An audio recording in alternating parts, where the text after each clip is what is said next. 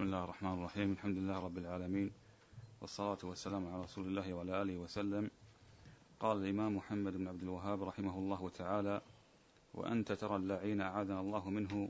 يأتي الآدمي في أشياء واضحة بينة أنها مما حرم الله ورسوله فيحمله عليها حتى يفعله ويزينها في عينه حتى يفرح بها ويزعم أن فيها مصلحة ويذم من خالفه.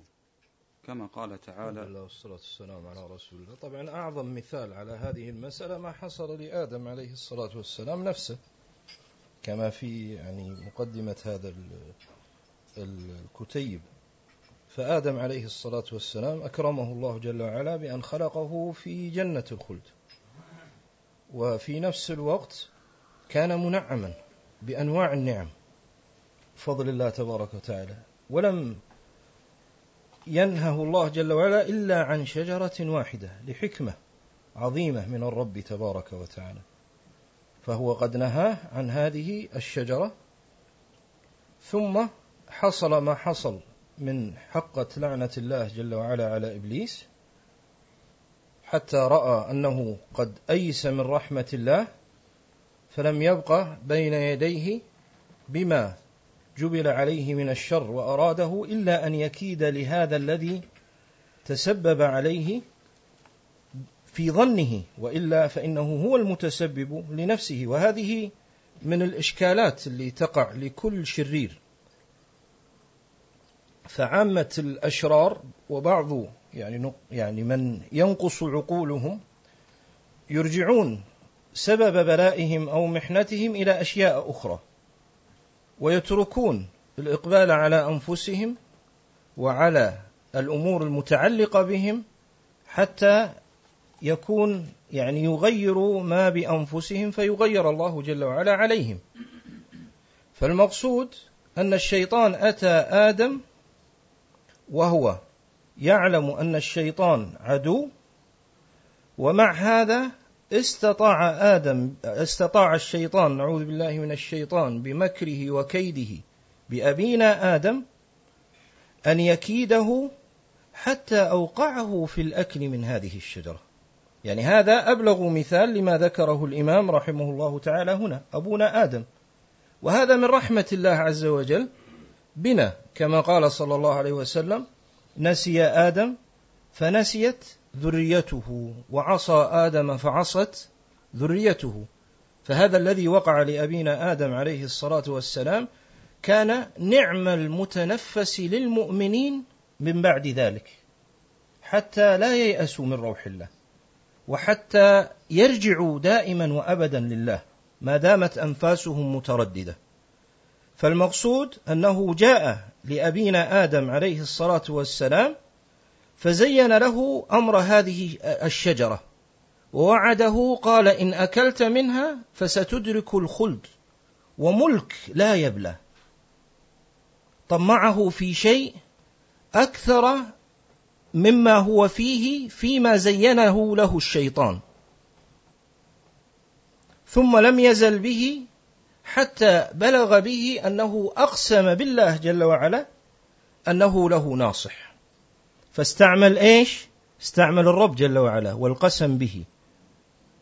وهذا هو أشر الشر حين يستعمل الدين أو يستعمل حق الله في الكيد للناس. ولذلك النبي صلى الله عليه وسلم شدد في الذي يحلف لينفق سلعته.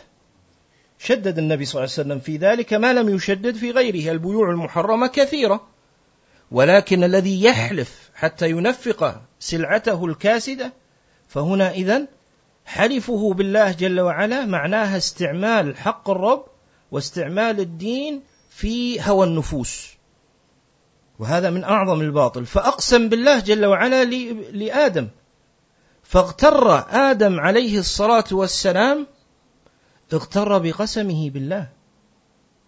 لأنه معظم لله والمعظم لله تبارك وتعالى فيه كل خير. ولذلك فإنه المبطلين وأهل البدع والأهواء وأهل الشرور دائما ينفذون إلى نفوس الناس وقلوبهم من خلال هذه الصفة الحسنة. لماذا؟ من صفة تعظيمهم لله تعظيمهم لحرمات الله غيرتهم على الدين فينفذون إليهم من هذا المدخل. كالشيطان تماما سواء بسواء. ينفذون إليهم من هذه الخصلة. وطبعا إذا كان العبد أو المكلف أو المسلم أو المؤمن لم يعتصم بالحق وتحكيمه وتحكيم الأدلة ولم يكن على بصيرة فإنه هنا يكون عرضة لأن ينفذ إليه أهل الأهواء والشيطان من خلال تحريضه من خلال الحق. فأقسم إني لكما لمن الناصحين. فدلاهما بغرور. فدلاهما بغرور. فلما ذاق الشجرة وقعت منهما المعصية هتك الستر الذي بينهم وبين عوراتهم. فدلاهما بغرور. فلما ذاق الشجرة بدت لهما سوآتهما وطفقا يخصفان عليهما من ورق الجنة. وناداهما ربهما ألم أنهكما عن تلكما الشجرة؟ وأقل لكما إن الشيطان لكما عدو مبين. هنا الفرق بين المؤمن الصادق المتبع وبين غيره ممن يذهب يعتذر لنفسه ويقول لا هذا بسبب كذا أو كذا. أما المؤمن الصادق يطرح بين يدي الله ويعترف بالحق. أبوء لك بنعمتك علي وأبوء لك بذنبي كما في حديث الاستغفار. سيد الاستغفار حديث النبي صلى الله عليه وسلم المشهور حديث شداد. اللهم أنت ربي لا إله إلا أنت خلقتني وأنا عبدك وأنا على عهدك وعدك ما استطعت. كل هذا اعتراف بالربوبية كل هذا إذعان بالاتباع كل هذا إظهار. اللهم أنت ربي لا إله إلا أنت خلقتني وأنا عبدك وأنا على عهدك ووعدك ما استطعت. أعوذ بك من شر ما صنعت وأبوء لك بنعمتك علي. اعتراف بنعمة الله عز وجل على العبد وأنك أنت المنعم المتفضل علي وأبوء لك بذنبي أعترف ما لي عذر ما لي عذر. هكذا المؤمن الصادق. على طول آدم عليه الصلاة والسلام قال قال ربنا ظلمنا أنفسنا وإن لم تغفر لنا وترحمنا لنكونن من الخاسرين. روي أن عيسى عليه الصلاة والسلام رأى رجلا يسرق. فقال له أتسرق؟ فقال الرجل والذي لا إله إلا هو ما سرقت؟ فقال عيسى آمنت بالله وكذبت عيني.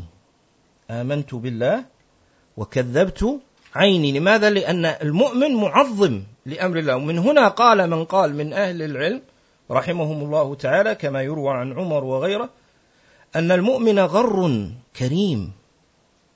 المؤمن يغتر. من غرنا بالله اغتررنا له. فالظاهر المؤمن يحرص على أن يحمل الأمور على ظاهرها. ولا ينقب. ما استطاع إلى ذلك سبيلا. لكن ليس على سبيل الدروشة وليس على سبيل الغفلة وليس على سبيل عدم النظر في القرائن والأقوال. لا. أيضا ينبغي أن يكون صاحب الإيمان كما يكون على بصيرة بالله تبارك وتعالى اخلاصا لله ومعرفة به سبحانه وتوحيدا أيضا يجب أن يكون على بصيرة بحد الله الذي هو شرعه وأمره ونهيه كذلك أن يكون متحققا من الوقائع التي تجري. أن يكون متثبتا من الوقائع التي تجري كيف تجري يضبطها. يضبطها لا يلبس عليه. يأتيه المبطل يأتيه صاحب الهوى. لن يأتيه ما يوجد صاحب هوى ما يوجد مبطل. يقول أنا شرير أنا مبطل. خذ مني أنا سأكذب عليك. يعني هذا التصور يعني هذا تصور جدا يعني لا أدري ماذا أستعمل من الألفاظ المناسبة لأن كل الألفاظ يعني قد تقول سخيف قد تقول إلى آخره. ما يوجد مبطل إلا ويأتيك بأحسن أبهة وزينة وبأحسن لفظ وزخرف وبأعظم حيلة ومكيدة. قد يتباكى قد يصيح قد وقد وقد يحيل لك حقائق الأشياء. فإذ لم يكن صاحب الإيمان أو السنة على اعتصام بالحق وعظ بالناجذ ومعرفة بوقائع الأمور سيلبس عليه أهل الباطل دينه. وسيظل ضلالا بعيدا. فالمقصود إن أعظم مثال يوضح هذا المعنى الذي ذكره الإمام هنا هو ما جرى لأبينا آدم عليه الصلاة والسلام نفسه. نعم.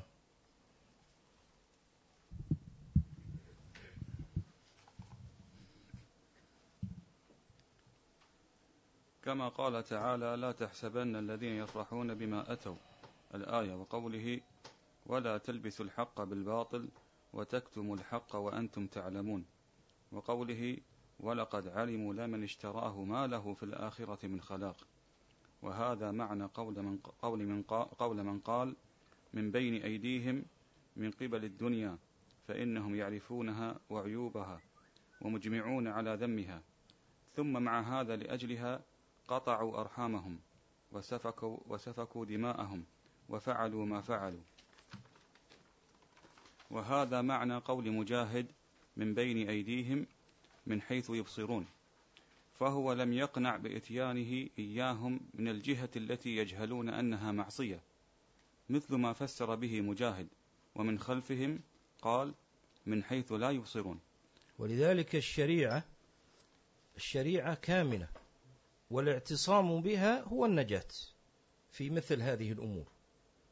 يعني مثل هذه الأشياء ما يوجد مثل الاعتصام بأحكام الله تبارك وتعالى.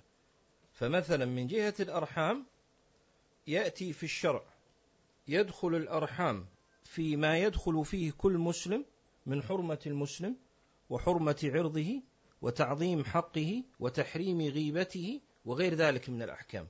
إذا هذه حماية وصيانة للمسلم. تجعل بينه وبين الشر يعني فراسخ. ثم بعد ذلك أيضا تجعل للأرحام حقا زائدا على سائر على سائر الناس من المسلمين. وهذا تأكيد من أجل الحفاظ على الرحم حتى لا يقرب المسلم من قطعها أو من الإخلال بحقها.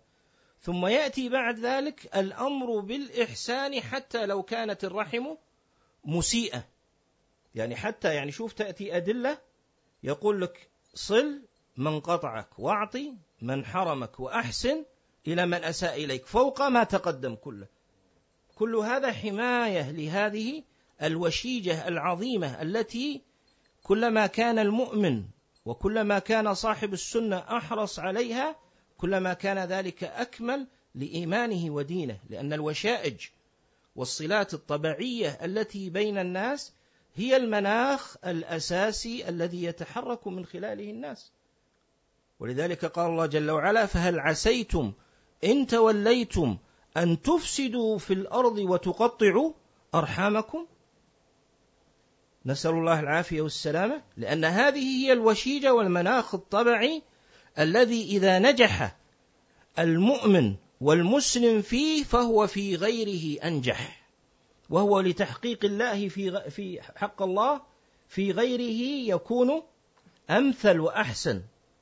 خلافا لمن أخل بهذا فإن مجال أن يخل بغيره ومع الأسف أن في هذه الأزمنة نسأل الله العافية والسلامة صار الناس يحرصون على الصلات والعلاقات التي ترتبط بمفاكهة الدنيا وممازحتها ولهوها ومصالحها على الصلات والوشائج والعلاقات التي أمر الله جل وعلا برعايتها.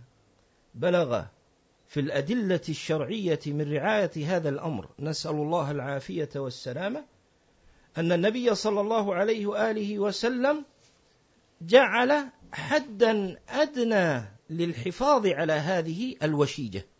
وعلى هذه الصلة التي هي الرحم. فقال صلى الله عليه وآله وسلم بلوا أرحامكم ولو بالسلام. بلوا أرحامكم ولو بالسلام. فأقول كيف بهذا الأمر الذي يذكره النبي صلى الله عليه وآله وسلم عنوانا على الإسلام؟ النبي صلى الله عليه وسلم يعرف الإسلام كله. بعثت بعبادة الرحمن وكسر الأوثان وصلة الأرحام. يعني يجعله صلى الله عليه وسلم في تعريف الدين كله. طيب كيف يبلغ بالناس ويبلغ الأمر أن تقطع هذه الأرحام بل وحتى قد تسفك الدماء؟ مع العلم أن دواعي الطبع حب الإنسان لقرابته ومن يلوذ به فكيف يحصل أن يبلغ الشيطان بالإنسان كل ذلك فهذا بسبب فهذا بسبب حيلته ومكره وكيده والغفلة عن الأسباب التي يلج من خلالها الشيطان للنفوس وترك الاعتصام بالحق والدين. نعم.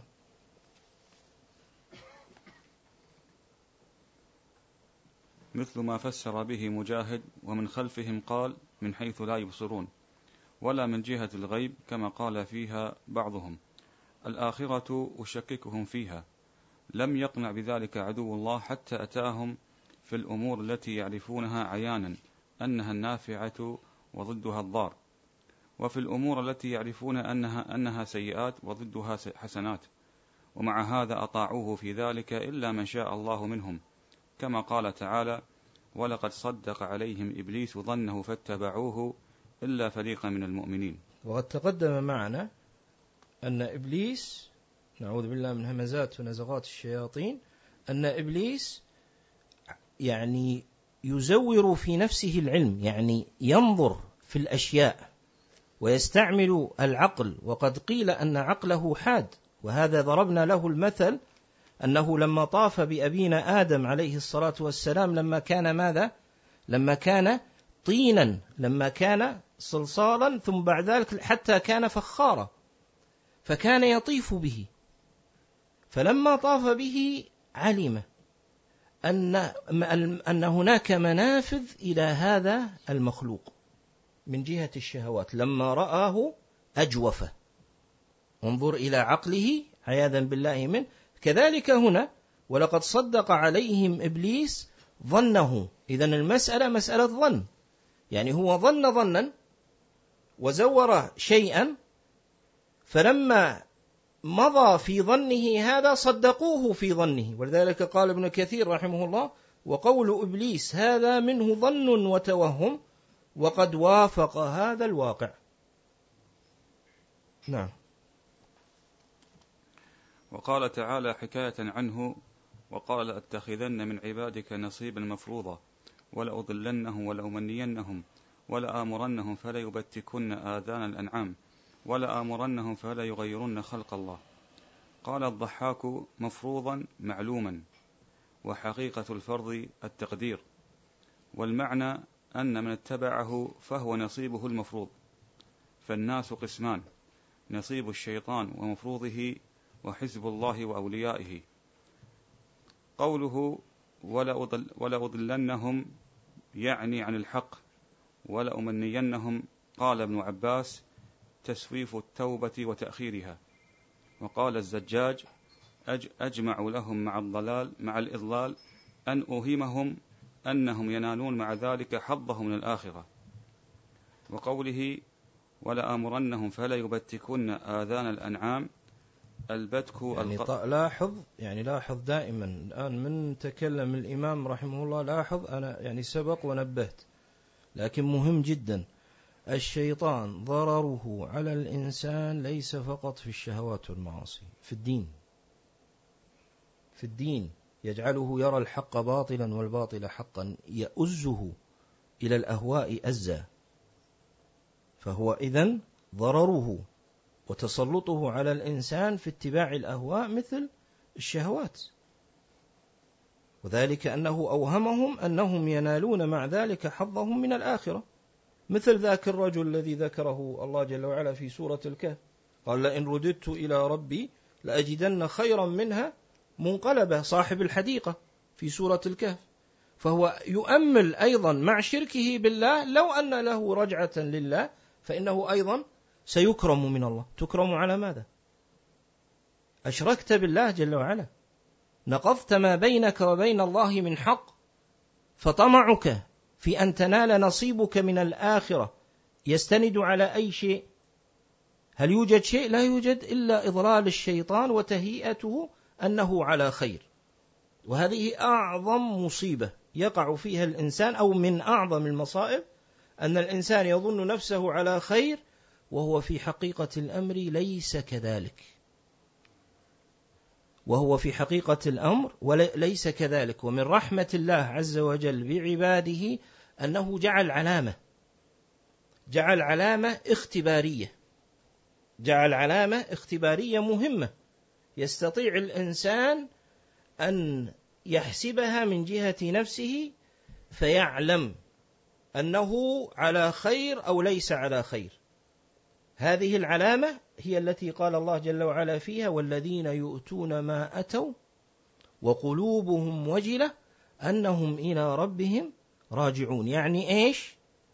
يعني كما في الحديث لما قالت عائشة هو الرجل يسرق ويزني و... قال لا يا عائشة إنما هو رجل يتصدق ويصلي ويخاف ألا يتقبل منه. كما روي عن بعض الصحابة أظنه عمر لو أعلم أن لله أن الله يتقبل مني ركعتين متقبلتين لتمنيت الموت. فإذا كان المؤمن يجتمع في قلبه الخوف والرجاء والحب يخاف فهذه علامة خير. أما إذا كان اطمئنان وكأنه مطمئن أنه على خير فهذه النظرة نسأل الله العافية والسلامة دليل الهلاك. دليل الهلاك. وقد نبه النبي صلى الله عليه وسلم على هذا المرض. نبه الرسول صلى الله عليه وآله وسلم يعني على هذا المرض في حديث مسلم. لما قال صلى الله عليه وسلم من حديث أبي هريرة قال صلى الله عليه وسلم إذا رأيتم الرجل يقول قد هلك الناس فهو أهلكهم. لماذا؟ لأنه يقول ذلك على وجه الإزراء وعلى وجه الإزراء بالناس والإعجاب بنفسه يعني كأنه هو مسكت. لا أبدا أبدا. كل إنسان إلى أن يموت على خطر من لم يكن يشعر بهذا الشعور ولم يكن في قلبه هذا الأمر فهذه مشكلة عويصة. نسأل الله العافية والسلامة. فالله جل وعلا قد جعل علامة هنا حتى لا لا يطمئن المؤمن. أما الذي يظن نفسه على خير وأنه على علم وعلى عمل صالح وأن وهكذا وينظر يعني إلى الناس كأنهم ذباب من حوله. نسأل الله العافية والسلامة. فهذه من علامات الزيغ ومن علامات الضلال ومن علامات المرض. ولذلك قال الله جل وعلا أفمن زين له سوء عمله فرآه حسنا. فإن الله يضل من يشاء ويهدي. ولذلك كان السلف الصالح رحمهم الله تعالى دائما تجدهم يستفيدون من كل الناس في أمر الدين. يستفيدون من كل الناس بمعنى أنهم كلما رأوا خيرا في غيرهم ودوا لو أنهم اتصفوا به. وهذا لا يكون إلا إذا كان الإنسان راغبا حقيقة في الله وفيما عند الله عز وجل. فالمقصود يعني أن الشيطان ضرره على دين الإنسان أعظم من ضرره في اتباع الشبهات أعظم من ضرره في قضية الشهوات. المسألة مو مسألة شهوات. الشهوات يجب أن تجتنب المحرم منها. ولكن يعني آه، ضرر الشيطان من جهة الشبه واتباعها وتزيينها. هذا أعظم. نعم. وقوله, وقوله تعالى ولا أمرنهم فلا يبتكن آذان الأنعام البتك القطع وهو هنا قطع آذان البحيرة. وقوله ولا أمرنهم فلا يغيرن خلق الله. قال ابن عباس دين الله. وقاله ابن المسيب والحسن وإبراهيم وغيرهم. ومعنى ذلك أن الله فاطر عباده على الفطرة وهي الإسلام. كما قال تعالى فأقم وجهك للدين حنيفا فطرة الله التي فطر الناس عليها. الآية. وفي الصحيح ما من مولود إلا يولد على الفطرة فأبواه يهودانه. الحديث. فجمع صلى الله عليه وسلم بين الأمرين تغيير الفطرة بالتهويد وغيره وتغيير الخلقة بالجدع وهما اللذان أخبر إبليس أنه لا بد أن يغيرهما. ثم قال تعالى يعدهم ويمنيهم. فوعد فوعده فوعده ما يصل إلى قلب الإنسان نحو سيطول عمرك وتنال من الدنيا وتعلو. والدنيا دول وستكون لك ويطول أمله. ويعده الحسنى على شركه ومعاصيه ويمنيه الأمان الكاذبة على اختلاف وجوهها. فالوعد في الخير والتمنية في الطلب والإرادة. فيما يتعلق طبعا في تغيير خلق الله جل وعلا ثم تغيير الدين وهما عمل الشيطان يقابلهما كما سبق وكررنا. عمل الأنبياء عليهم الصلاة والسلام ودعوتهم وهو إقرار الفطرة وتكميلها وكذلك عدم تبدين عدم تحويل الفطرة وعدم تبديل الدين. يقابل عمل الشيطان. فالأديان ديان الله جل وعلا وبعثة الأنبياء عليهم الصلاة والسلام تأتي بتقرير الفطرة على ما هي عليه وعدم تحويلها. وكذلك ترك الدين كما شرعه الله دون أن يغير أو يبدل. والشيطان يصنع وأولياؤه وأولى أولياء الشيطان أولى أولياء الشيطان هم من يغيرون الأديان ويفسدونها. ليس المنهمكين في شهواتهم ومعاصيهم ليسوا قطاع الطريق والسراق واللصوص والزنات. هؤلاء من أولياء الشيطان.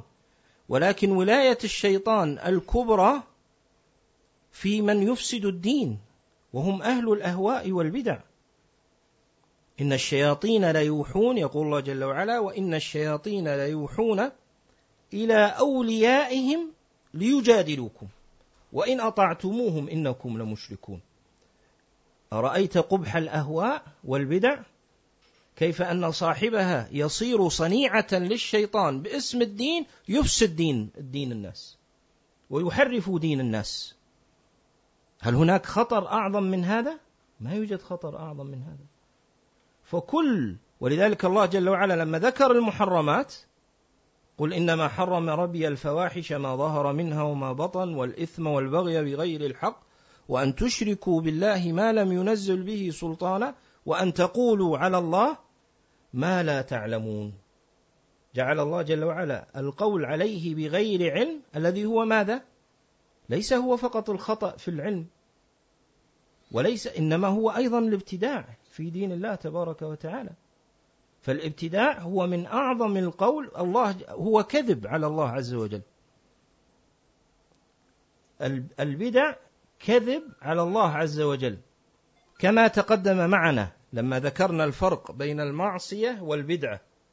فقلنا البدعة تفرق عن المعصية في ستة وجوه وذكرناها هذا مهم جدا. هذا مهم جدا لأن الإنسان يغفل عنه لأن الإنسان عادة يحرص كلما أصبح وأمسى على أن يوافي في عبادة الله. وتقوى على ماذا؟ على إقام الصلاة على آه، ذكر الله على تلاوة شيء من القرآن على اجتناب شيء من المحرمات. هذا اللي يحرص عليه الإنسان. لكنه قد يغفل عن مداخل الشيطان من جهة البدع والأهواء وتبديل الدين. خاصة إذا كان من يدعو إليها يظهر الدين والإيمان ويظهر العلم. فهنا يخشى منه أكثر وأكثر وأكثر. ولذلك يعني الإمام رحمه الله تعالى هنا ذكر يعني قول الله جل وعلا يعدهم ويمنيهم. قال الله عز وجل يعدهم ويمنيهم. وما يعدهم الشيطان إلا غرورا. يعدهم وعده ما يصل إلى قلب الإنسان. من إيش؟ من أنه يعده ويمنيه. إذا أردت أن تفهم هذا المعنى جيدا تذكر قول النبي صلى الله عليه وآله وسلم يكبر ابن آدم وتكبر معه اثنتان. الحرص وطول الأمل. فيؤمله ويؤمله بأشياء كثيرة. أنك سترزق وأنك ستنصر وأنه س إلى غير ذلك من الأمور. فيعده وسمي وعده هنا وعدا لأنه كأنه شيء ينتظر الشيء اللي تنتظره في الأمام هذا وعد. فهذا سبب تسميته هنا وعد. فيعدهم الشيطان. يقول له سترزق وسيعلو أمرك وسيكون منك كذا وكذا. مع العلم أنه في نفس الوقت متلبس بما يقتضي نقيض مقصوده إما من معصية الله وإما من البدع إما من مخالفة الأمر والنهي وإما من متابعة الهوى. فكيف يتحقق مثل هذه الأشياء التي يؤمله الشيطان فيها ويعده فيها وهو واقع في الشرك والمعاصي وغير ذلك؟ فهذا من عبث الشيطان بالعقول والقلوب عياذا بالله. لكن النفوس الدنيئة النفوس السافله تأنس بمثل هذا الوعد والتمنية من غير جزم بعلم ولا عمل. كما قال القائل منى إن تكن حقا تكن أحسن المنى وإلا فقد عشنا بها زمنا رغدا. فاذا فالأقوال والمهم في هذا الموضوع المهم في هذا الموضوع أن الأقوال الباطلة التي تنسب للدين الأقوال الباطلة التي تنسب للدين هي من وعد الشيطان وتمنيته. لأنه يجعله يقول في دين الله إما برأيه وإما بعقله وإما بذوقه من غير بصيرة ومن غير أو يحكم على الأشياء من غير تثبت في الوقائع أو في الأعيان. فيقول القول الباطل وهو بصلاته أو بشيء من ذكره لله يوهمه الشيطان يعده ويمنيه أنه على خير. فالأقوال الباطلة أيضا منشأها وعد الشيطان وتمنيته. فكل مبطل له نصيب من قول الله تبارك وتعالى يعدهم ويمنيهم. وما يعدهم الشيطان إلا غرورا كل مبطل. الأقوال الباطلة كلها هي نتيجة لماذا؟ لوعد الشيطان وتمنيته. الأقوال الباطلة هي من وعد الشيطان وتمنيته. فكل مبطل له نصيب من قول الله تبارك وتعالى يعدهم ويمنيهم. وما يعدهم الشيطان إلا غرورا. ولذلك قال الله جل وعلا الشيطان يعدكم الفقر ويأمركم بالفحشاء والله يعدكم مغفرة منه وفضلا والله واسع عليم. فالشيطان يعدكم الفقر يخوفكم الفقر. ويأمركم بالفحشاء أي يأمركم بكل فعل فاحش رديء. سواء تعلق بالشهوات أو بغيرها من البخل وغيره. لأن الفاحشة هنا في هذه الآية لا يراد بها الفاحشة التي تأتي في بعض الآيات يراد بها ماذا؟ المعاصي التي تتعلق بالفحشاء المعهودة من هوى أو شهوة النساء وما أشبهه لا. في هذه الآية الفحشاء المراد بها كل فعل فاحش ذميم فيشمل إيش؟ يشمل الفاحشة المعهودة ويشمل غيرها كالبخل وغيره إذا الشيطان ماذا يريد؟ يعدكم الفقر يخوفك من عمل الخير ويصدك عنه ومنه تسويف التوبة وأيضا يأمرك بنقيض العمل الصالح هذا عمل الشيطان بينما ربنا جل وعلا بكرمه وفضله وإحسانه يعدنا ماذا؟ ووعده الحق سبحانه وتعالى. الله جل وعلا وعده حق. فالله عز وجل يعدنا مغفرة منه وفضلا. المغفرة أي وقاية الشرور. والفضل هو إكرامه وإنعامه على عبده بأنواع. الإنعام وأعظمها الهداية والإيمان الحق. ولذلك كان يعني من السلف الصالح يعني كالثور رحمه الله تعالى حين سئل عن الزهد في الدنيا عرفه بتعريف عجيب جميل عظيم مناسب هنا حتى نفهم يعني المعاني التي يتكلم عنها. قال الزهد قصر الأمل. الزهد إيش؟ قصر الأمل. معناها إن ما في ليس هذا معنى أن الإنسان لا يتخذ التدابير أو يتخذ الأسباب. لا ليس معنى هذا. يعني النبي صلى الله عليه وسلم كان يدخر قوت أهله إلى سنة كما في البخاري صلى الله عليه وسلم. فاتخاذ التدابير والأسباب هذا أمر مشروع ومطلوب. لكن المقصود قطع الأمل في أن الإنسان يصبح ثم يعيش. هذا قول سفيان في تعريف الزهد. يعني انظر لم يعرف الزهد بما يعتاد عادة العلماء أن يعرفوه به من وصف الإنسان من ناحية صلته بأمور الدنيا. هذا اللي يغلب على الذهن حال تعريف الزهد. لا هو عرف بالثمرة بقطع يعني الأمل الذي هو نقيض عمل الشيطان تماما. المهم هنا المهم هنا الانتباه إليه أن الشر الذي يكون من الشيطان يأتي أيضا في دين الإنسان من جهة اتباع الهوى والشهوات والشبهات عفوا. هذا خطر. ونحن سبق وذكرنا عن عدد من السلف الصالح رحمهم الله تعالى أنهم كانوا يقولون أقول فإن كان صوابا أو حقا فمن الله. وإن يكن خطا فمني ومن الشيطان. انظر كانوا ينتبهون إلى هذا المعنى. كانوا ينتبهون إلى هذا المعنى أن الخطأ في العلم. الخطأ في العلم يكون من جهة إيش؟ الشيطان. يذكرونه كسبب ظاهر. واليوم نسأل الله العافية. قلما ننتبه إلى مثل هذا الشيء. فينبغي أن يعتصم بالحق وبالسنة ويعض عليها بالناجد.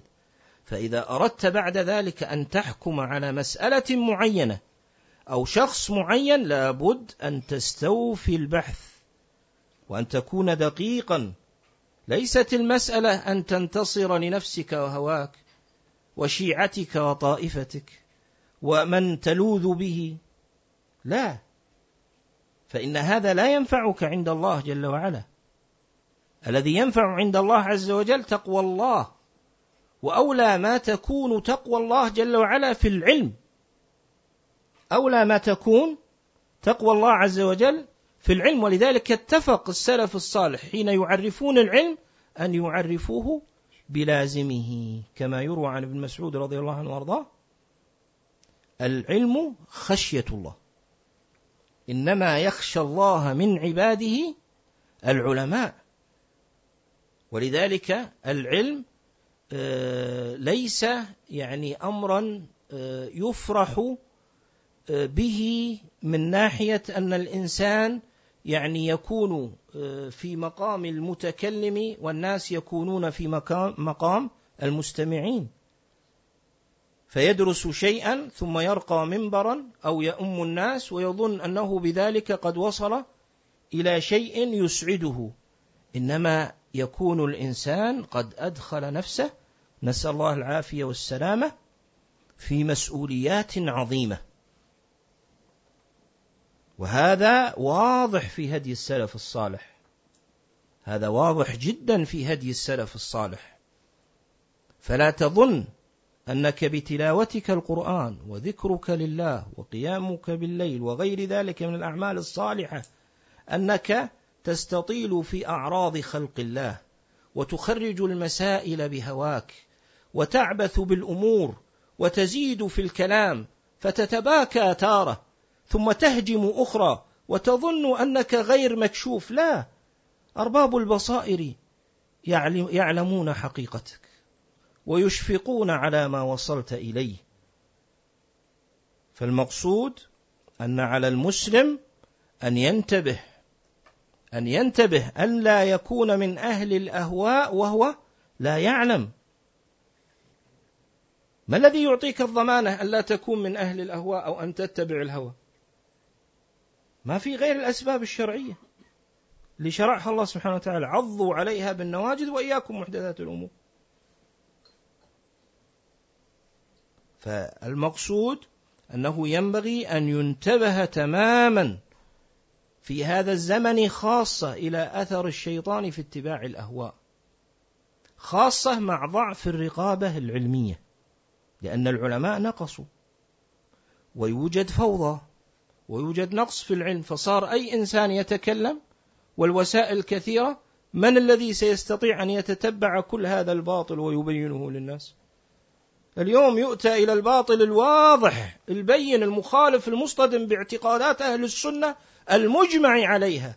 فيقال هذا باطل فيشن حربا شعواء على أهل السنة في بيانهم أمور واضحة كانت بدهية في زمن السلف الصالح. فما بالك بالتتبع زيادة؟ فماذا سيقولون عن أهل السنة؟ سيرميهم من يزعم السنة أنهم غلاة ومتشددون. أرأيتم سبب رمي أهل السنة بالشدة؟ أرأيتم سبب رمي أهل السنة بالغلو؟ لماذا؟ لأنهم يمثلون خطرا على أهل الأهواء. لأنهم يفضحونهم كما قال سفيان الثوري رحمه الله تعالى أهل الحديث حراس الأرض كما أن الملائكة حراس السماء. نعم. كم مضى الوقت؟ طيب تفضل.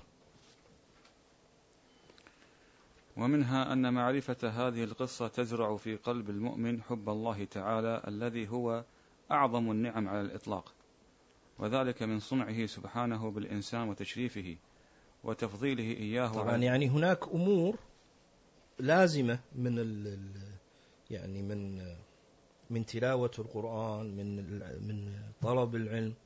هناك أمور إذا طلبت يعني هذه الأشياء وعمل بها بالقصد الحسن يفترض أن الإنسان يجني ثمارها.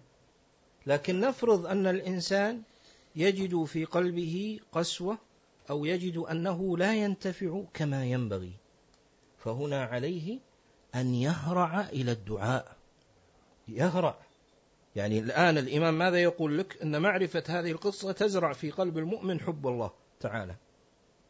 فالمفروض أن تلقائيا تزرع في قلب من استمع إلى فضل الله على آدم وفضله علينا سبحانه حين اصطفانا وفضلنا على كثير ممن خلق وأكرمنا بما أكرمنا به في خلقتنا وفي عقولنا وفي معرفته سبحانه وفي تسخير ما في السماوات والأرض لنا وسخر لكم ما في السماوات وما في الأرض جميعا منه. إذا كان كل ذلك لا يحرك قلوبنا إلى حب الله كما ينبغي فينبغي الابتهال إلى الله وسؤاله أن الله جل وعلا يهدينا. فالعبد عليه أن يجاهد نفسه. نسأل الله العافية والسلامة. لأن العلم المراد به ماذا؟ المراد به زيادة الإيمان والقرب من الله والنجاة من الشر. لا يقصد به استعراض العضلات البلاغية والفصاحية وأن إلى غير ذلك. فهذا ليس شأن الصادق وليس شأن أهل السنة. أهل السنة يزدرون من يكون صفته صفة الطاووس. يزدرون الطواويس المتاجرين بألفاظ العلم المتزيين بزي العلم الذين يريدون أن يجعلوا لأنفسهم صولة وجولة على الناس بجلباب العلم وأن يسدوا نقصا وخلة في نفوسهم أو في حياتهم ويرفعوا خسيستهم بدين الله.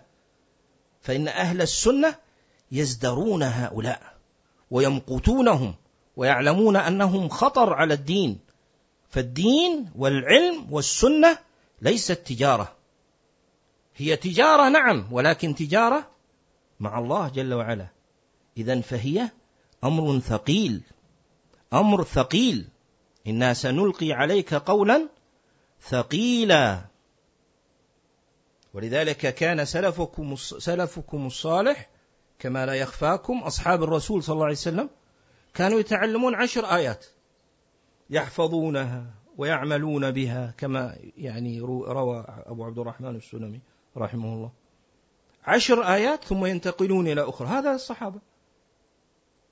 اليوم يحفظ سبع أجزاء وثمان أجزاء وقد يحفظ القرآن ثم يرتقي المنابر فيعبث بالكلام وبالأحكام وبال وبالغير ذلك وباسم السنة. لو كان باسم الجماعات الإسلامية السياسية فهذه بفضل الله تبارك وتعالى قد فضحت كثيرا عند أهل الحق والسنة على الأقل.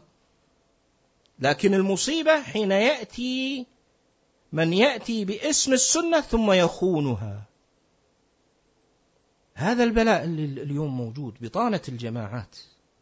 بطانة الجماعات يعني انتهينا من تعرية الجماعات الإسلامية السياسية فبات كل مسلم بسهولة تعطيه مختصر. قال الشيخ عبد العزيز بن باز قال ابن عثيمين قال الألباني قال قال قال قال قال.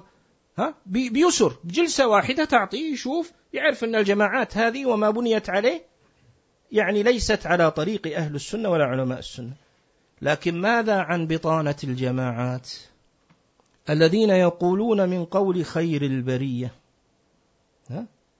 الذين يقولون من قول خير البرية.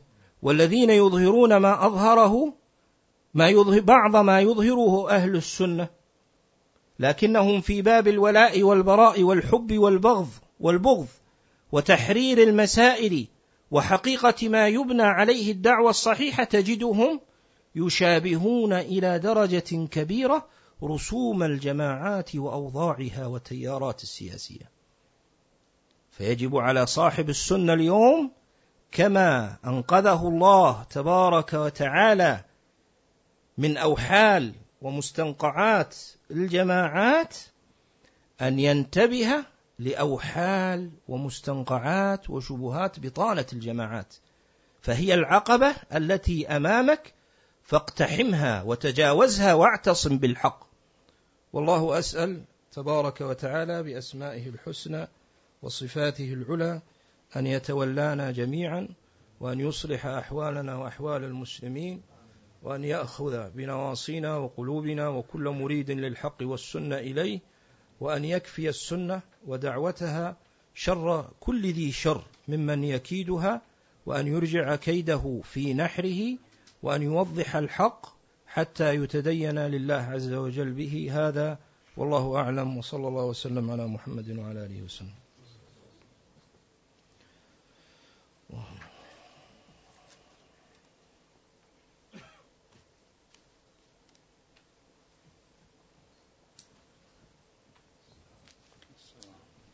يقول هل يجوز لأهل السنة أن يتعاونوا مع أهل البدع كالخوارج والصوفية وغيرهم في, في, في دعوة الكفار إلى الإسلام؟ لأن نقلهم من الكفر إلى الإسلام ولو كان فيه بدع أهون من بقائهم على الكفر. طبعا هذا كلام يعني من لم يحكم العلم يعني بالسنة وأصولها ولم يعني يعني هل يعني يعني هذه من ال يعني من آه، ضعف العلم ومن ضعف الفقه في الدين. فكالذي يقول أعص الله حتى أطيعه. هذا القول يعني قول أني أتعاون مع أهل البدع في دعوة الكفار إلى الإسلام كأنه يقول أنا أعصي الله جل وعلا حتى أطيعه. فما عند الله عز وجل لا ينال بما حرم كما قال صلى الله عليه وسلم. فيعني أما قضية أن هداية لأن لأنه إذا فعل ذلك نقض أصلا من أصول السنة. فالتعاون مع أهل البدع والأهواء نقض لأصل من أصول السنة. السنة مبنية على مفارقة أهل البدع والأهواء وهجرانهم والرد عليهم. فكيف الإنسان ينقض السنة من أجل يعني هذه المصلحة الموهومة ينقض أصل؟ في السنة من أجل يعني هذه المصلحة الموهومة. هذا ما يصح ولا يجوز. هذا خلاف الحق. ومن باب يعني ضرب الآيات بعضها ببعض ورد الحق بعضه ببعض.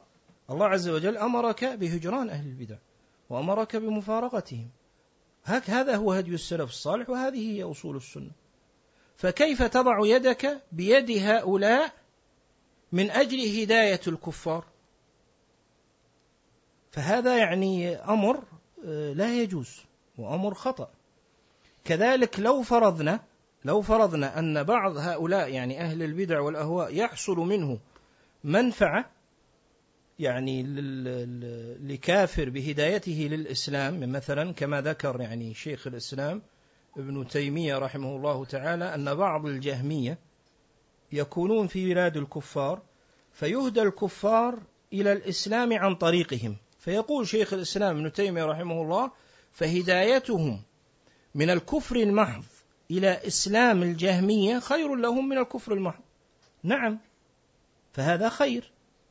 لكن هذا الخير الواقع إذا وقع فهو خير بقدر الله عز وجل وقع.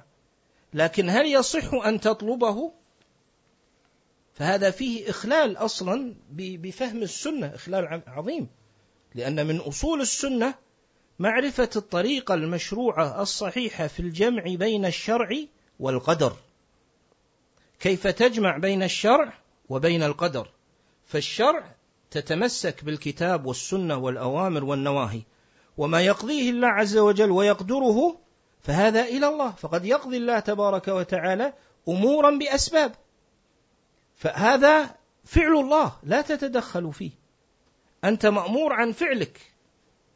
أما أن تزور في عقلك أو أن تقدر في فهمك مصلحة معينة وتقدرها ثم بعد ذلك تخالف الشرع من أجل هذه المصلحة هذا معناها أنت أخللت بفهم هذه المسألة الشريفة العظيمة التي ينبغي العناية فيها. هذه المسألة يحسن تحريرها والعناية فيها وهي مسألة ماذا؟ الجمع بين الشرع والقدر. كيف نجمع بين التمسك بشريعة الله وبين ما يقضيه الله ويقدره من التسليم به ورضاه. فلا تجعل هذا معارضا لهذا ولا ذاك معارضا لهذا. لا تجمع بينهما. فأنت من ناحية الأمر والنهي والدين تتمسك بالأمر والنهي. ومن ناحية المقادير إذا وقعت بحكمة الله تستسلم لها وترضي بقضاء الله وقدره. وإلا فلو فتحت على نفسك يعني هذا الباب أنا أعلم يعني أن المسألة قد يكون فيها شيء يعني من الدقة. قد يكون فيها شيء من الدقة حقيقة. لكن أحيل إلى مقدمة التدمرية لشيخ الإسلام من تيمية رحمه الله. هذه مسألة مهمة جدا.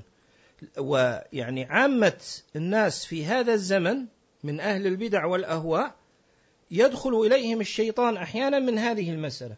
فيقولون مثلا الديمقراطية فرضت مثلا على على الناس. فرضت إما طوعا وإما كرها. يعني بمعنى أنها صارت حقيقة واقعة مفروضة. لا يتصور أنها تدفع أو ترفع.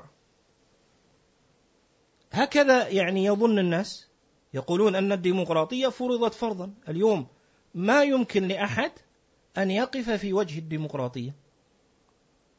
إذا فماذا نصنع؟ نترك يعني أبواب العمل السياسي ونجعل الأمور تزداد شرا؟ هذا يعني من مداخل على على الناس اليوم. فالبحث هنا نحن ننظر نرجع الديمقراطية إلى كتاب الله وسنة النبي صلى الله عليه وسلم. فإذا أرجعناها إلى كتاب الله وإلى سنة الرسول صلى الله عليه وسلم وجدناها حكما بغير ما أنزل الله. صريح حكم بغير ما أنزل الله صريح واضح. لا في نظامها ولا في أفكارها ولا فيما بنيت عليه. فهي لم ليس لها شأن بدين الإسلام البتة لا في أصل نشأتها. ولا في أفكارها ولا في شعاراتها ولا في سياستها للدول. إذا كانت حكما بغير ما أنزل الله ألا يناقض ذلك ما أوجب الله تبارك وتعالى علينا من الحكم بما أنزل الله؟ والمطالبة بالحكم بما أنزل الله والسعي لتحكيم شريعة الله؟ إذا فيجب علينا ماذا؟ أن ننكرها وأن نسعى في تحكيم الشريعة. فإذا قلت أن هذا أمر بعيد أو ما أشبه ذلك نقول هذا من الشيطان. الذي قلنا أنه يعدهم ويمنيهم وما يعدهم الشيطان إلا غرورا. ما يدرك لعل الله جل وعلا ينصر عباده ولعل الله عز وجل يقيض من الأسباب. هذا أمر هنا مرجعه إلى إيش؟ القدر. هنا ما نتدخل في القدر. ما نجعل القدر معارض للأمر والنهي. ونعارض بينهما. فنسوغ ونبيح ما حرمه الله جل وعلا. أعني من إقرار النظام الديمقراطي. أو إلباسه ثوب الإسلام. أو جعل الإصلاح الشرعي يبنى على العمل السياسي. أنا ما أتكلم عن خصوص مسألة الانتخابات. هذه مسألة اجتهادية وحدها لها نظر وحدها. ليس الكلام إنما الكلام في النظام الديمقراطي كنظام ومن ناحية شعاراته ومبادئه. هذا من جهة ومن جهة أخرى من ناحية العمل السياسي أي أن يدخل المتدين في العمل السياسي والاهتمام به بحجة الإصلاح الشرعي. هذا انحراف عن هدي النبي صلى الله عليه وسلم وعن دعوة الأنبياء عليهم الصلاة والسلام. فأقول هذه المسألة اعتقاد الخير بدعوة الكافر للإسلام من قبل أهل البدع فأتعاون معه فيها مناقضة لأصل السنة من مفارقة أهل البدع والأهواء فيها توهم مصلحة موهومة أن هذا هذا المنكر إذا ارتكب لن يغير من الواقع شيئا. إذا فرض أن صاحب البدعة دعا الكافر فدخل في الإسلام مع البدع وكان هذا خيرا فهذا سيقع. تعاونت مع هذا المبتدع أو لم تتعاون معه. والأمر الرابع أن هذا يفتح بابا من الشر في الاستدلال على النحو الذي عليه أهل البدع والأهواء مما يفرض مما يتصورون أن الواقع يفرضه. وأننا لا نستطيع أن نكون بمعزل من الواقع. وهذا ليس هدي أهل السنة. أهل السنة يغيرون الواقع. نعم يخبرون بالواقع كما هو ما يزيفونه بالكذب لكن يغيرونه بهدي النبي صلى الله عليه وسلم والصحابة. إن حصل وإلا فأقل الإيمان أن تأتي المنية والإنسان يؤمن بالله واليوم الآخر وهو على هدي السلف الصالح. وهذا هو النصر. هذا من من أعظم النصر. أي نعم. وما هي صفات بطانة الجماعات ولماذا يوصفون بهذا الوصف؟ يعني هذا سبق يعني تكلمت فيه في أكثر من مناسبة في هذا المجلس وفي غيره يعني من ذكر بعض الصفات التي تتسم. ولكن معرفة يعني بعض أعيان يعني هذه البطانة يساعد يعني الطالب الذكي فضلا عن غيره أن يعرف كنهها فيعني تعيين يعني بعض أعيانها يعين على فهمها. علي حسن عبد الحميد مصطفى إسماعيل المشهور بأبي الحسن آه، عرعور آه، إبراهيم الرحيلي نحو هؤلاء. هؤلاء هم يعني سلكوا مسلك عبد المالك رمضاني ها؟ حين يقول يتهم أهل السنة يقول إقصائيون يعني يأتي بلفظة العلمانيين ها؟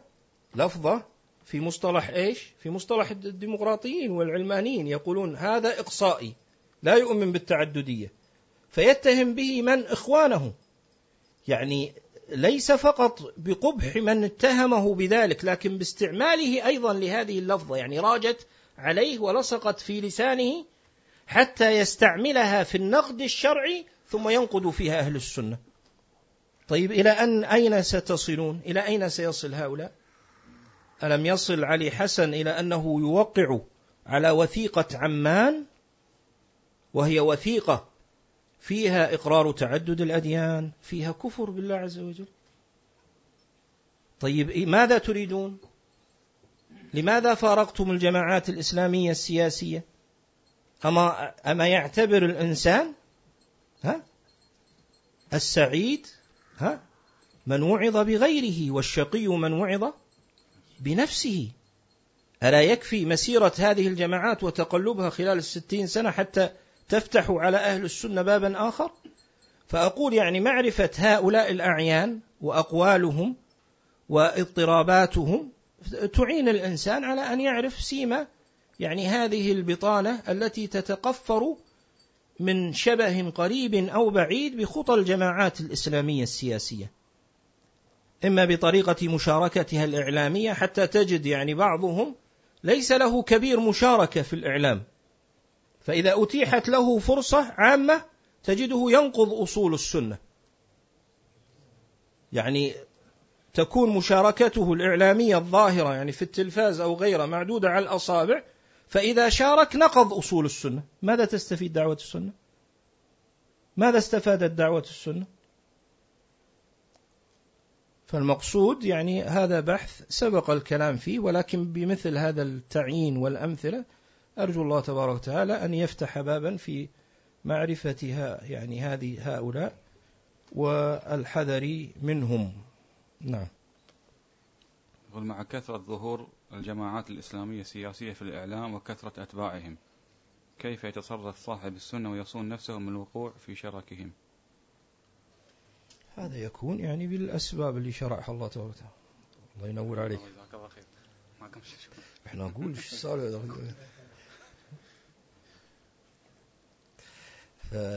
طبعا هذا بالأسباب اللي شرعها الله عز وجل. أولا الاعتصام بالحق ثانيا بتعلمه ثالثا معرفة علماء السنة في هذا الزمن القائمين بالحق والرجوع إليهم في النوازل والمدلهمات. رابعا صدق الديانة واللجء لله وسؤاله الهداية. خامسا إعمال العمل بالحذر من أهل البدع والأهواء وعدم السماع لهم. فهذه الأسباب المشروعة التي شرعها الله تبارك وتعالى في زمن السلف الصالح هي الأسباب المشروعة اليوم التي يجب أن تعتقد ويعمل بها. فالدين ليس فيه شيء جديد. السنة ما فيها إحداث. ما في شيء جديد. السنة هي دين كامل. تأخذه كما عمل به السلف الصالح ما يستجد في السنة أي بحث إلا شيئا واحدا. بدعة جديدة بألفاظ جديدة وإلا المعاني هي بعينها معاني أهل البدع أو الفلاسفة أو غيرهم من أهل الباطل من قبل. فملة الكفر واحدة كما يقال.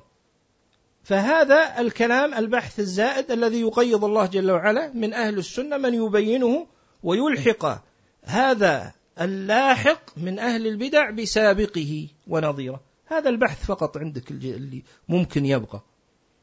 مثلا يعني أهل العلم كانوا يردون مثلا على الإخوان نبغت التراث ردوا عليها نبغ القطبيون ردوا عليهم هكذا. اليوم نبغت أيضا تنبغ طوائف جديدة وهكذا. فالسنة كما هي أسباب العصمة وأسباب الهداية هي ما شرعه الله عز وجل في كتب السنة وفي القرآن والسنة. نعم. يقول إذا تعددت أخطاء المنتسب للسلفية فمتى يحذر منه أو يحذر منه؟ الحذر ينبغي أن يكون يعني من كل خطأ ومن كل مخطئ يحوم حول الخطأ في أصول السنة. وأما التحذير العيني فهذا ينبغي أن يتمهل المسلم صاحب السنة كلام أهل العلم. وبهذا تنضبط الأمور من جهة وقاية شر هؤلاء ومن جهة أيضا آه، إرجاع وضع الأمور في نصابها العلمي الصحيح وقطع الطريق على الغلاة من الحدادية وغيرهم الذين يريدون أن يبدعوا كل من وقع في بدعة. نعم.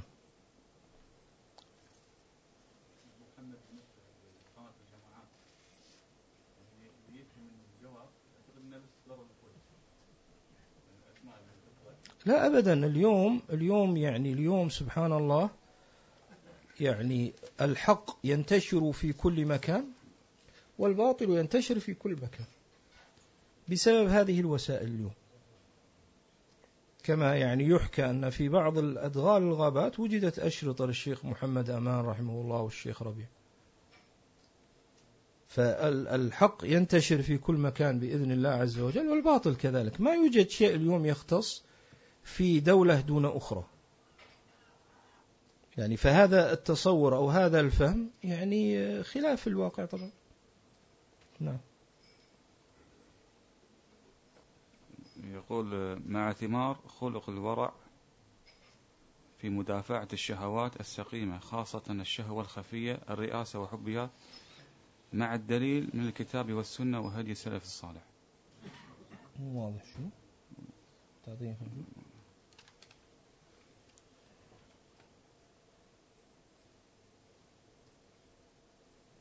الخط جميل ما شاء الله.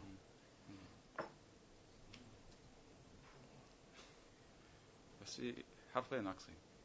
لا لعله يعني آه، العجلة في الكتابة آه، جعلته يعني ثمار خفي مدافعة الشهوات خاصة الشهوات الإسلام دليل يعني أنا لا أدري يعني لماذا خص يعني الورع. يعني هو يعني آه، المنع من يعني المنع من إرادة العلو في الأرض فهذا دل عليه العقل الصحيح ودل عليه النقل الصريح. أما العقل الصحيح ونحن من باب الترتيب لا من باب التقديم العقل الصحيح أن الله جل وعلا خلق الناس سواسية كأسنان المشط.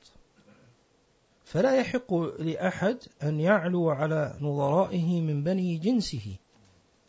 وأن هذه هذه الإرادة في العلو على الناس يسببها مرضان.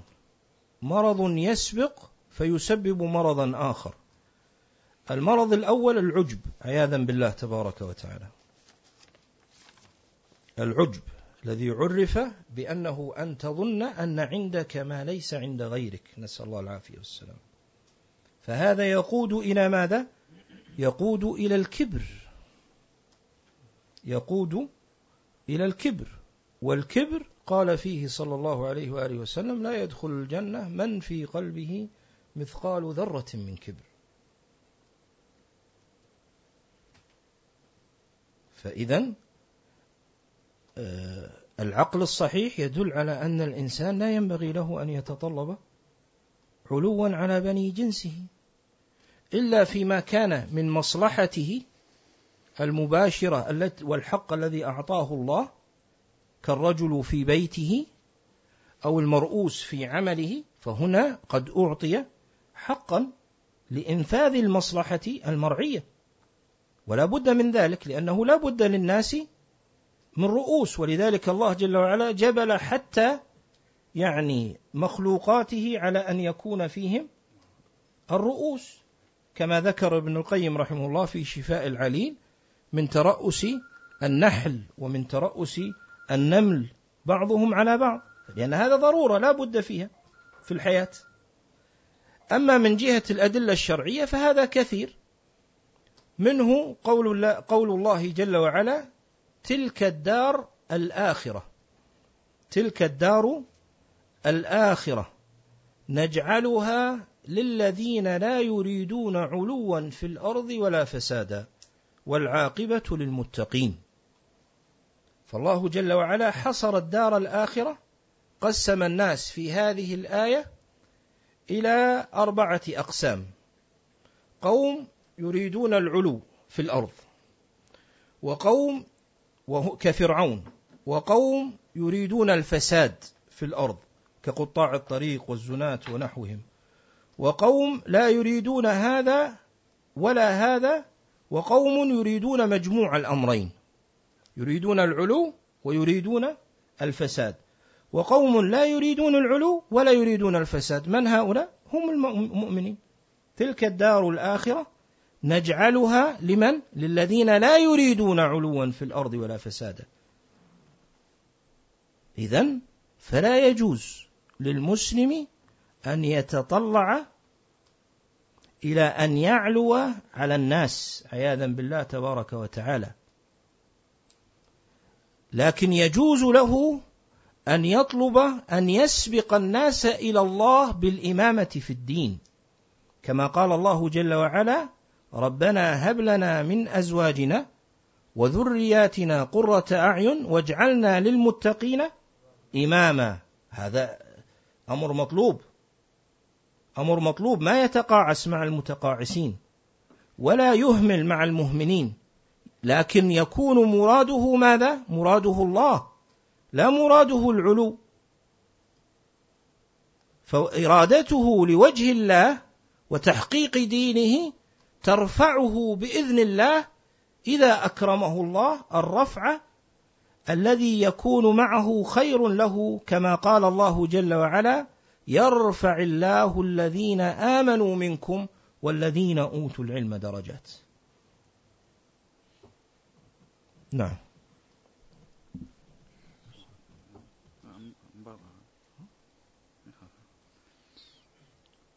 يقول لو قلت لأحد من جماعة التبليغ والضلالة أن الإسلام هو كاتب شيء أن الإسلام تنقسم إلى قسمين الإسلام الحقيقي الذي على فهم السلف والإسلام الانتسابي.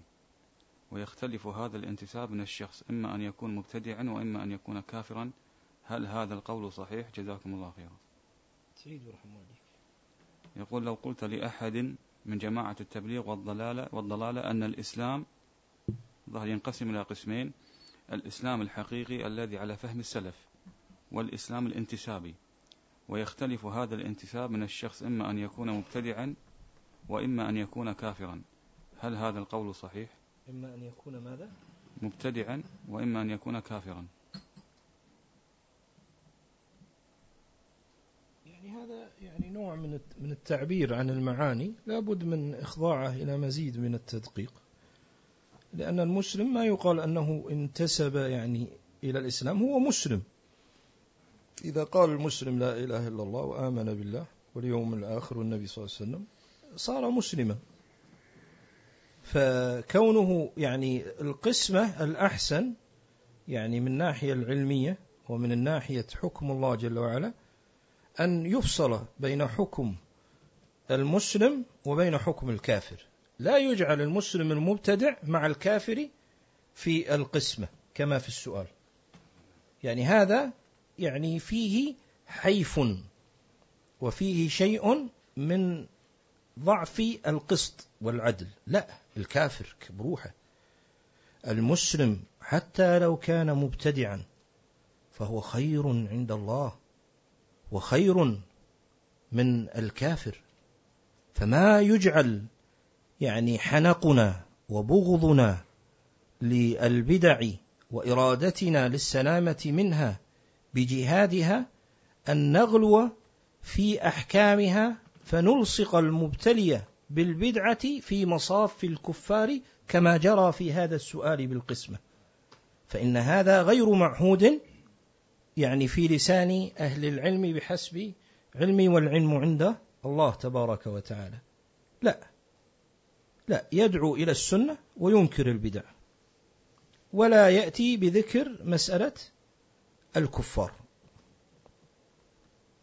فيعني الإنسان إذا أراد أن يعبر عن الحق وأن ينوع من أساليب بيانه فليعلم أن في ذلك نوع من المسؤولية العلمية. وكلما أمكن يعني كما سبق يعني وذكرنا في هذا المجلس تقريبا الأسبوع الماضي لما يعني نقلنا عن شيخ الإسلام ابن تيمية رحمه الله أنه ينبغي التعبير عن الحق بالأدلة ما أمكن إلى ذلك سبيلا. فالإنسان يحاول قدر مستطاعة أنه في التعبير الذي يعبر به عن الحق تأصيلا أن يكون متبعا للآثار. لكن في شرح المعاني وتبيينها يتوسع في اللغة.